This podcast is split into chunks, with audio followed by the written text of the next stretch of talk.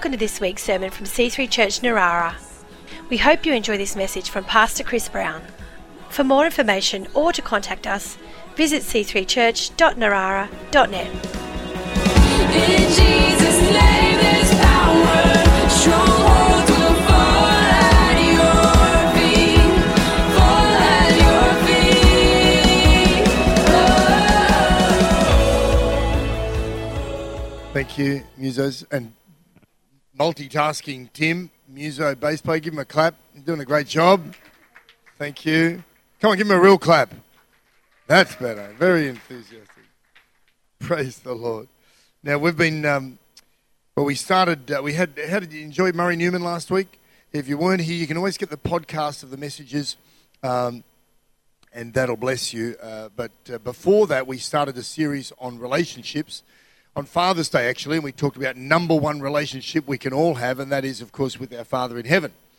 And uh, and then we talked, or Ruth shared about marriage, and uh, and on that, I um, I came across a story that I thought you might like to hear about some men in a locker room at a golf club, and. Um, uh, they were standing around uh, finishing uh, up, washing up. They played their game of golf. And uh, a mobile phone rings, and one of the men picks it up, answers it, puts it on speakerphone, and then begins to have this conversation with everyone else listening.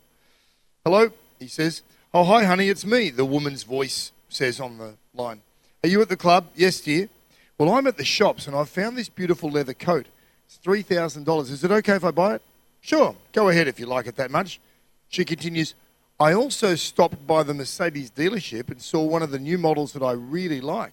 Well, how much? It's 200,000. But they're offering really easy finance. He says, "Okay, but for that price, make sure you get all the options." Great, she says. "Oh, one more thing. I was just talking to Jane and the house that I really love is back on the market. They're asking 1.6 million. All right, go ahead. Make an offer of 1.5. They'll probably take it, but if they don't, go ahead and pay the full 1.6 if it's what you really want. Oh, great, she says. I love you so much. He responds, Bye, I love you too. Man hangs up the phone.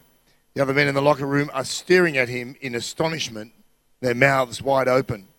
He turns and asks, Does anyone know whose phone this is?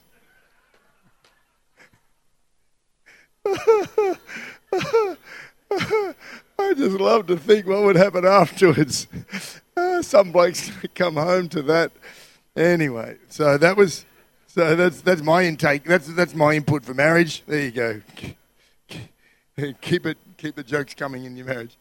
Um, I want to talk about family today, uh, and uh, and I want to look at a scripture, Galatians six verses nine to ten. I think all our verses will come up here, and uh, I'm reading from the New Living Translation. It says, "So let's not get tired of doing what is good." At just the right time, we'll reap a harvest of blessing if you don't give up. So just stop there.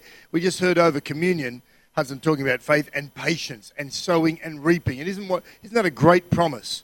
Exactly what we heard about perseverance and tenacity and persistence and patience. And, uh, and what an encouragement uh, that we will reap a harvest at the right time. and who knows? God knows the right time, and it's not always what we think is the right time, but God knows when the right time is. And so we've just got to keep going and not give up. Therefore, in other words, as a result of the blessing from reaping from doing good, in other words, flowing on from the concept of doing good, whatever, whenever we have the opportunity, we should do good to everyone. But notice the last phrase, especially to those in the family of faith, or your Bible might say in the household of faith. So families, well, families are awesome. You know, we're blessed. We've got all our kids here, nearly all our family, except we're missing a daughter-in-law. Hudson has shipped her back to work while he's bludgeoning. Um, uh, and you know, families are awesome. And um, and when I say families plural, I don't just mean all the natural families that are represented here. The fact is, if you're a follower of Jesus, you are part of two families. We have our natural nuclear or extended, but natural, physical, earthly family. But as Jesus followers, we become part of God's family. And and the same kind of principles that make up a great family apply to both families. And we hear a lot of talk these days about dysfunctional families. But our families can be functional, can be fabulous, can be you know, fun and fantastic, and and we can build our family relationships to be strong, to be sweet, to be pleasant, to be wonderful.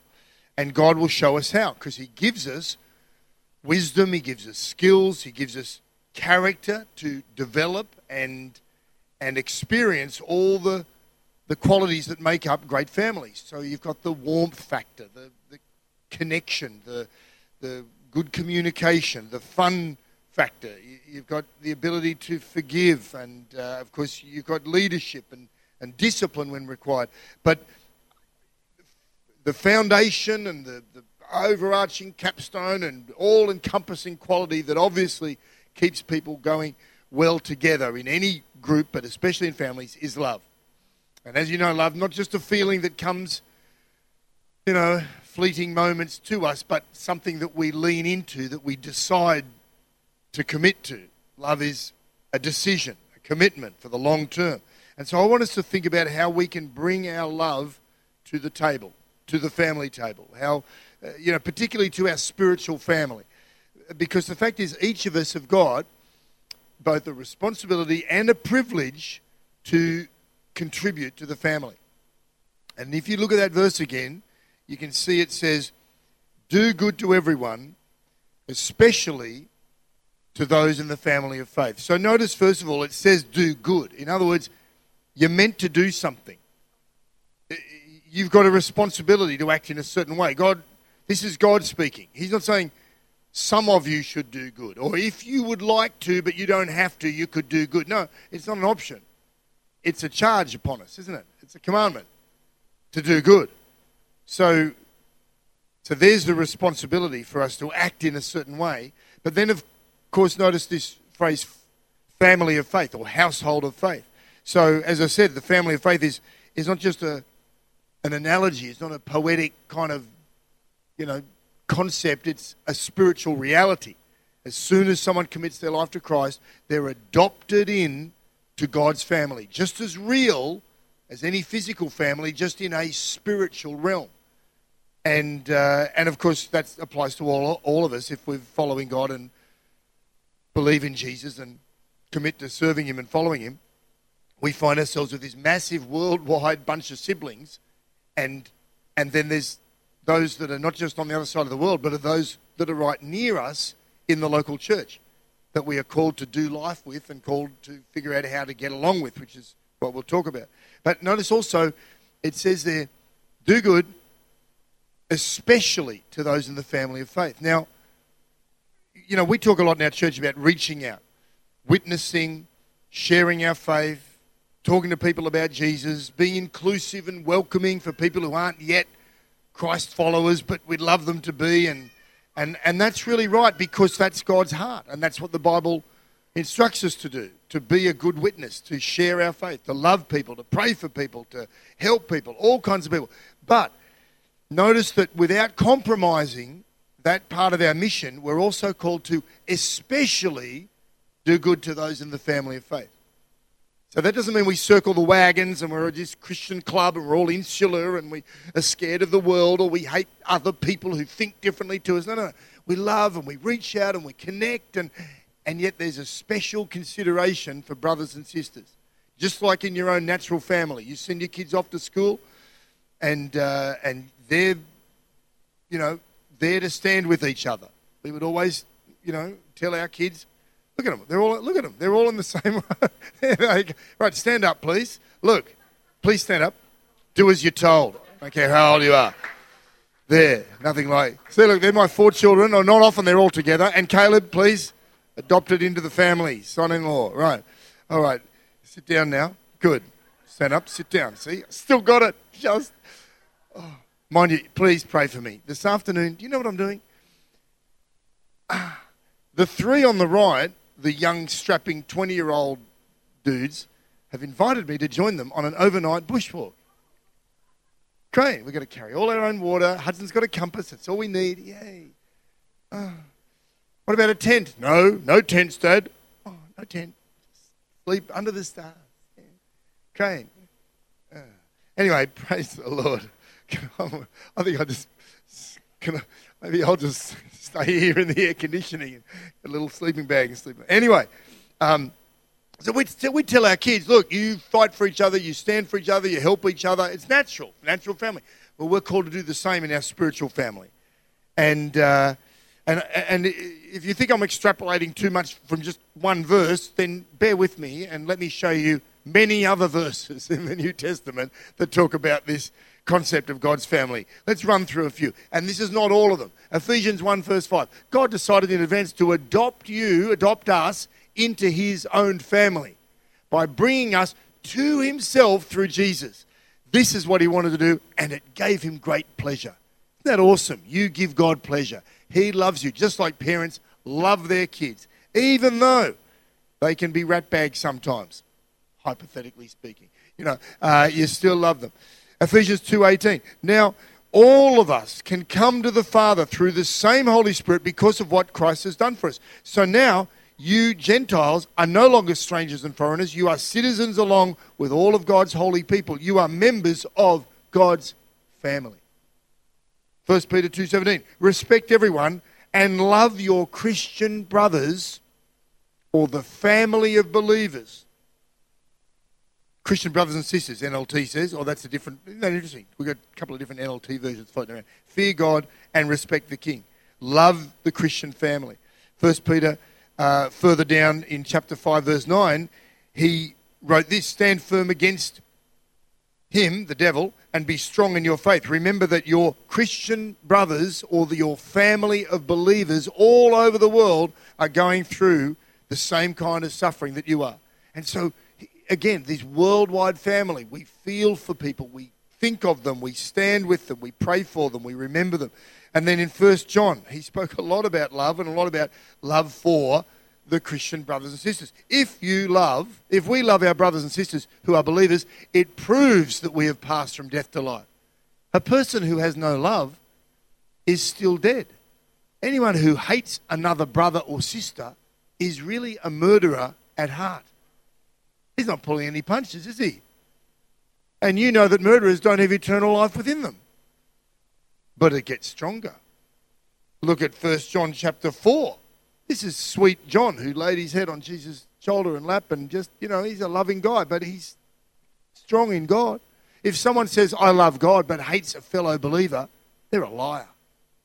For if we don't love people we can see, how can we love God whom we cannot see? And he's given us this command those who love God must also love their fellow believers. That's a great verse. Every Christian should meditate on that. And of course, what's he referring to? He says he's given us this commandment. Well, that might make you familiar with what John also recorded in his gospel account of Jesus' ministry. Because if you go to John chapter 13, here's that famous statement where Jesus speaking says, So now I'm giving you a new commandment love each other. Just as I have loved you, you should love each other. And the next verse, he says, Your love for one another will prove to the world that you're my disciples. So once again, we want to impact the world for Jesus. We want to witness for him. We want people to come to him and, and understand that he loves them and he's got a call for their life, that he's the way, the truth, and the life. And, all and one of the best things we can do to help people out there is to love each other within the family of God. Because that's a witness. That's showing it works. How sad and ridiculous is it when people look on and go, is that what you stand for? No thanks. I'm not joining your club. I don't care what you say about how wonderful God is. I see the proofs in the pudding. It's not a very nice pudding. But better when people go, oh no, I've tasted the pudding. It's awesome. I've been with your people. I've seen how you get along. I've seen how, what a great community you've got. I've seen some conflict that got resolved. I saw people with very different backgrounds and walks of life, and yet you all seem to gel together and you're all welcoming and happy and friendly. And ah, it, maybe there's something more than a normal social dynamic going on here. Oh, yeah, it's called God the Father sending the Son with the Holy Spirit as his lovely love glue to keep us all together. And that's how it should work. Because love says, I'm not going anywhere. I'm sticking it out. I'm going to work this out with you. I'm committed to you, even in the tough times. As I said, in our natural family, we encourage that. With our children, with your spouse, with your siblings, with your parents, with your you know, your whole extended family, and of course in our spiritual family. Because in natural terms, couples, of course, can separate. They can get divorced. Family members can be rejected or get isolated. Siblings sometimes have a falling out and they even cut ties from one another for years, decades, forever. How ridiculous and tragic. Some people just cool off and become emotionally separated, even though they're still physically around the people in those families. Well, the same thing can happen in God's family. Sadly, people can leave and it's like a divorce. There's this terrible separation. Or people can be offended with their brothers and sisters. They may actually physically be still around each other, but they're kind of cool and, and disconnected and isolated. And, um, and that's not the way it should be because love heals. Love can help us work stuff out. And it leads to us being able to say, no, no, I'm committed. We're going to we're going to work this out. I'm not walking away. So couples, with God's help especially, can get through difficulties and disagreements and not just fall in love, they can learn to stay in love. And, and in natural families, again, siblings and differences in personality conflict and all that, they can learn to forgive and, and work stuff out and say, look, you're my brother and, you know, we're going to work out how to get along. I know what I'm talking about because my brother and I fought when we were kids, like, like animals, like really bad. I don't mean just little kids in the sandpit. I mean when we grew up and got decent sized fists, and I mean blood, like, like the garden rake on the side of the head, and hot water, a knife. I know, but it's all right. He's in jail now, and so I'm safe. It's all good. No, I'm joking. He's not in jail, and he was probably not as aggressive as his little brother, who was probably trying to prove something because I was the little one. So yeah, we were pretty bad. Uh, we're just crazy, terrible fights. Um, but we get on great today. We really do. And um, and it helped that we had a very strong father who said, "You will work it out. Get in here," you know, and uh, was very strong. And then a sweet mother who came along and kept the love, you know, in the family. Oh, that's right. And we grew up and matured. That helped too. You know, we actually realised physical, you know, trying to kill your brother uh, didn't really, you know, help anything. Um, so, but you know, any family now, might, your family might not have been so dramatic. We're pretty sort of top, both strong-willed characters, but um, any family or any group of people wanting to relate, it's going to have its ups and downs. Um, and it's better not just to fight or walk away, but to work it out and to learn. Do you remember if you went to university? Remember organizational theory?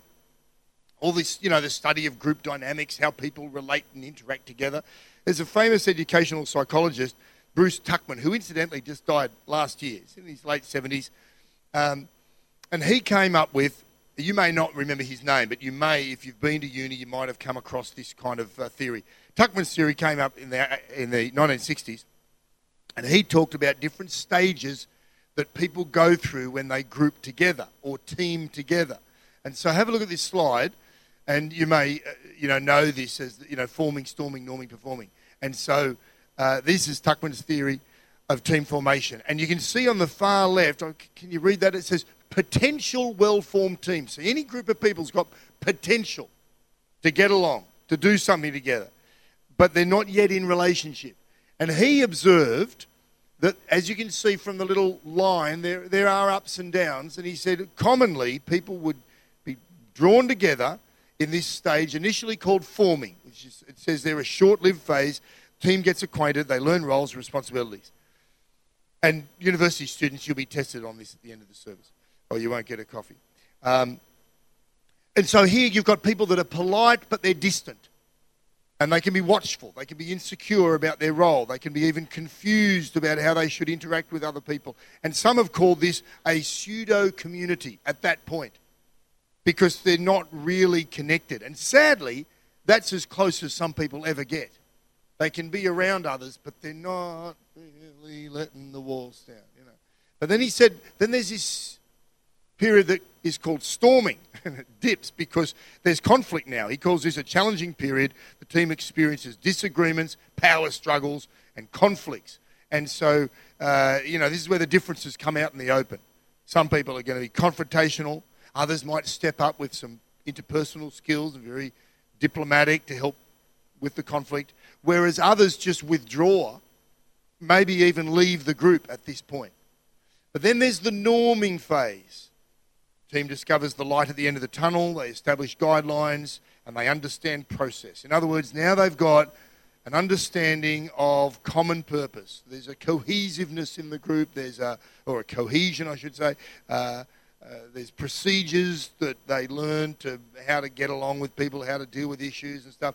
And people start to realize, oh, actually, I'm not the only one. There's a team or a group that kind of is more important than just me.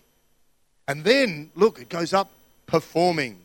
And so this is where they really get it collaborating, anticipating, and adjusting. Their work is efficient, the team is motivated. So now they've got synergy and success, and they've got results being achieved more than they would achieve as individuals because they're working together as a group. And there's a sense of satisfaction. Interestingly, later on in the 1970s, having produced this model and observing people, he came up with a fifth phase. He called it adjourning. Others came along and said they called it mourning because they observed that a lot of time groups would break up. They would get to this point of success and then they would break up, either just dissipate because they've achieved something, uh, maybe in a work environment, a team is finished, or sometimes because a conflict arises again that they can't cope with. Others have come along and said, well, let's put a positive spin on that. We'll call it the transforming phase. And, uh, and I like to think that that's possible for any group to not have to separate, but to transform, to move forward, and to go through those sorts of phases, but being able to maintain healthy relationships all the way through, especially in God's family because we have the Holy Spirit touching our hearts, leading, speaking, calling us into unity. And so we can grow and go further to achieve more. Thanks, Fiona. You can take that. Um, Because when we, you know, when we come together in God's family, you might relate to some of those stages and you've had a season of conflict, but, you know, you've also learned how to get along and get over that conflict because, again, we've got the Holy Spirit to help us. And so it's so much better, isn't it, when families stick together, when we don't isolate or separate or, you know, rip apart. I, um, I heard about an elderly man, pregnant pause, excuse me for a moment. Elderly man living in the country. He called his son, who was living in the city in another state. And the old man phones him up and says, Son, I hate to ruin your day, but I'm calling you to let you know that your mother and I are getting a divorce. 45 years of marriage, that much misery is enough. The son is shocked. He says, Dad, Dad, what, what are you talking about? We can't stand the sight of each other any longer, the old man explained. We're sick of each other and I'm tired of talking about it. Call your sister in Hong Kong and let her know. Frantically, the son calls his sister, who lived in Hong Kong, and she explodes on the phone. No way they're getting a divorce. She shouts, I'll take care of this. She calls her father and tells him, You are not getting divorced. Don't do a single thing till I get there. I'm calling my brother back. We'll be flying in by the weekend. Until then, don't do a thing until you hear from me. She gets off the phone. Old man hangs up the phone, turns to his wife and says, Okay, honey, it's all set. They're both coming for Christmas and they're both paying their own way.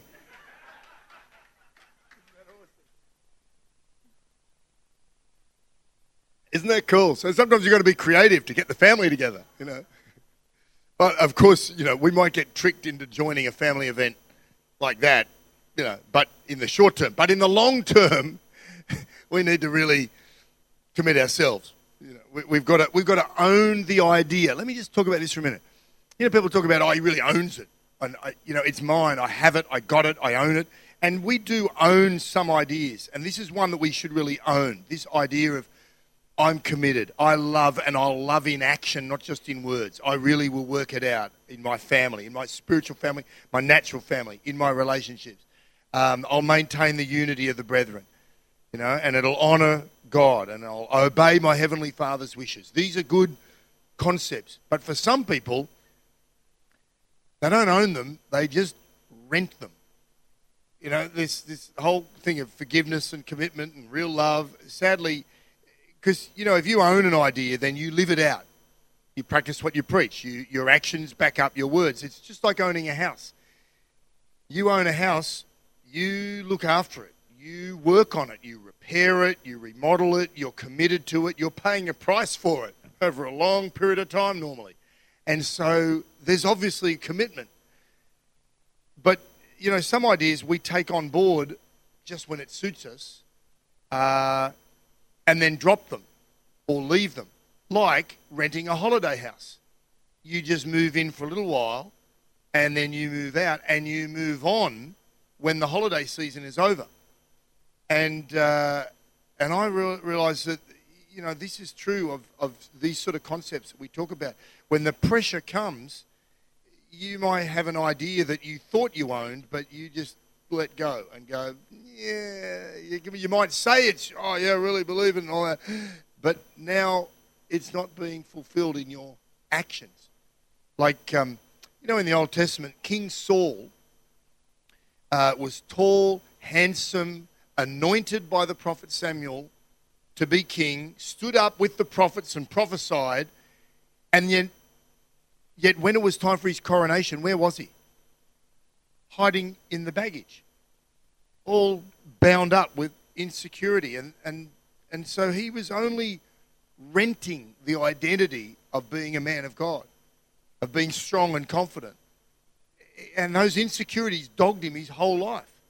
Was just a concept that you kind of lay hold of but let go of and didn't really have it known it. You compare that to David, who owned the idea and owned the identity that he was God's man. He came from complete obscurity and yet he stands up to be reckoned with because he takes down Goliath single handedly and went on to be king of the whole nation of Israel because he really got it in his heart. This is who I am. This is God's calling. This is what I believe. This is who I believe I am. And so, regarding get regarding this concept of you know getting along with others and working stuff out and being committed to God's family with love and grace and forgiveness, we can read the scriptures and we can hear the preaching and we can speak about it ourselves. But sadly, some Christians only rent the idea. And then when an issue or a conflict arises, rather than staying, they run. They hide in the baggage. Or rather than forgiving, they, they take on offense. And rather than loving, they get bitter and twisted. Because our behavior is always the, the echo of our belief. Isn't it? We, we need to get in our heart and our mind God's calling, God's commandment, so that we can really own that idea and really love each other. Uh, can I just read you something? We're coming to a close eventually. You're still awake? Still good? Okay. Okay, I just got to read a little passage uh, from A.W. Tozer. You may have heard of him, great Christian writer, pastor, and um, he's he's talking about uh, you know in Romans 15, 1, Paul says, um, "We that are strong ought to bear the infirmities of the weak, and not to please ourselves. Bear with one another." He says this. The plain fact is that the average Christian, even true Christian, is yet a long way from being like Christ in character and life. There is much that is imperfect about us, and it is fitting that we recognize it and call upon God for charity to put up with one another. The perfect church is not on this earth. The most spiritual church is sure to have in it some who are still bothered by the flesh. An old Italian proverb says, He that will have none but a perfect brother must resign himself to remaining brotherless. However earnestly we may desire that our Christian brother go on toward perfection, we must accept him as he is and learn to get along with him. To treat an imperfect brother impatiently is to advertise our own imperfections. Isn't that clever? And, and then he, he, he lists a few versions of how people might be infirm in the sense of weak. You know, he says, bear with the infirmities.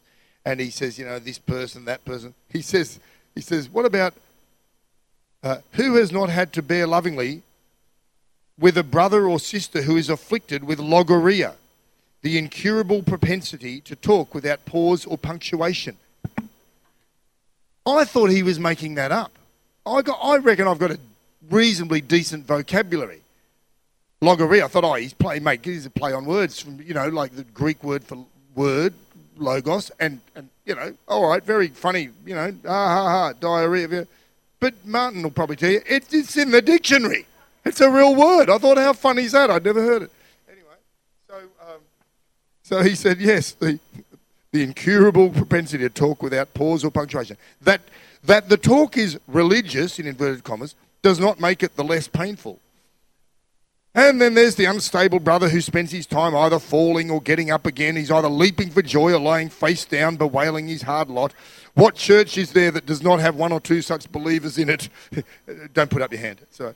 Um, yeah. But anyway, he just says some great things about look, uh, you know, um, what about add to this the sister whose prayers are accusations against the church? You know, oh Lord, we do pray for our pastor who blah blah blah blah blah. You know, and or or her prayers are self pitying complaints about the way she has been treated by other members of the flock. What shall we do about these infirm brothers and sisters? If we deal with them as they deserve, we may crush them beyond recovery. The thing to do is to accept them as crosses and bear them for Jesus' sake. In the great day when we have become like our Lord and have left all imperfections behind, we will not be sorry we endured patiently the infirmities of the weak. And so, uh, how well said is that? Uh, that's why I chose not to paraphrase and pretend I had thought of all that myself. Um, you know, the fact is, you know, sometimes Christians, they're the hardest relationships we have because God is always calling us close with people who naturally we may not be close to. It's not just a friendship thing where oh, I don't like it. It's, it's your brother, and maybe in your own family you can go, yeah, oh my sister drives me mad. You know, well, God just put you in that family, and that's helping you to grow in grace. Um, and I've noticed that the devil doesn't really care about other kinds of relationships, but he works very hard at pulling Christians apart from each other. I've been in groups where, look, I've seen when the kids were little and playing rugby league, I dare say it's not as bad in Union. Sorry if you're a rugby league supporter, but it's true. The rugby league culture is a little more aggro. I've seen men on the sideline of the rugby league physically swear, swearing and hitting each other one Saturday. The very next Saturday, g'day mate, how Brownie. They're just chatting like nothing ever happened. You look sideways at a Christian the wrong way, and they're, oh, you know, because there's a spiritual dynamic. The devil doesn't care about the footy club people, whether they're in or out of that. He cares about the church. He doesn't want people to keep working stuff out. I was in my classic motorcycle club meeting that Craig will not come to and give me support for because it's a little dry and dusty, you know. But all the old blokes about their classic bikes and they're chatting away and all that. Well, it got a bit feisty because, you know, one guy, they were talking about the rally, and um, they said, uh, uh, they, you know, we needed some. Um, oh, there was anyway. There was some swearing and heated argument going on about stuff that you know, just politics. But then the guy next to me says, "I'm not going to be a marshal at the next rally. I've had it. I, beep, beep, beep, beep, beep." And I've never met the guy. You know, he's swearing at me about all the the marshals that they want and how he's done it, and I never want to do it again. Then they go, oh, we need marshals the next rally. Puts up his hand. Goes, yeah, right, I'll be a marshal. I think, oh, come on. You know, it's just like, yeah, they don't care. Uh, they, but, you know, love for one another. We've just got to work with that. And can I say this? It's not just about within our church, our tribe. We've got to love people from all streams, all different churches, denominations. It's amazing how some Christians attack, attack other Christians and then think that they're, who are they, who are they helping there? What kind of a witness is that? I was so impressed. I heard Bill Johnson preaching recently because you may have heard and seen YouTube and clips and Christian blogs and stuff. Christian ministers calling out and criticizing other Christian ministers. Uh, it's just ridiculous. Well, Bill Johnson, he's sharing on this podcast, he's got three specific ministries who are out to try and prove that he's a heretic, having a go at him with their blogs and web pages and, and stuff. And he talked about his response. He said, I've committed to pray for them, these three different men, every single day. And I thought, yeah, fire and brimstone, right? You know, like pray down God's judgment. No, not at all. He says, I'm, no, he says, I am not praying for God to kill them or judge them. I'm praying that God would bless them. Oh, and I thought, flip, that is so God. That's so good. You know, he's been touched because he knows it's only going to build God's kingdom if he does that rather than tear it down. It's not going to help fighting fire with fire and, you know, going. But, he, but also he notices it's essential for his own well being. His spirit is going to be clear and clean from resentment or anger. So, you know, when you forgive someone, when you walk through a difficult season with a brother or sister with grace, you benefit. Not just them. Your spirit gets to stay sweet rather than being poisoned. And that sweetness flows. So, you know, commitment isn't just this awful, tough grind. It's awesome because when you stick it out, you, you get to enjoy the long term benefits of a relationship. You have history. You've done the journey together. You've got some stuff to laugh about in years to come. And, uh, and the relationships are all the sweeter for that. So let's be builders, yeah? Let's bring blessing to our relationships. Let's work for unity. Let's do good to those who are in the family of faith. And of course, all this requires our connection with the Lord, our reliance on Jesus, because that relationship will influence all our others. It's, it's no over, overstatement to say that you, you cannot but be affected when you spend time with Jesus. You know, that his love will, even if you don't realize it, touch you and flow into you and flow through you. And so we return to that constant call to walk with the Lord and connect with the Lord, yeah? So we can connect well and walk well with each other. Amen? Let's pray.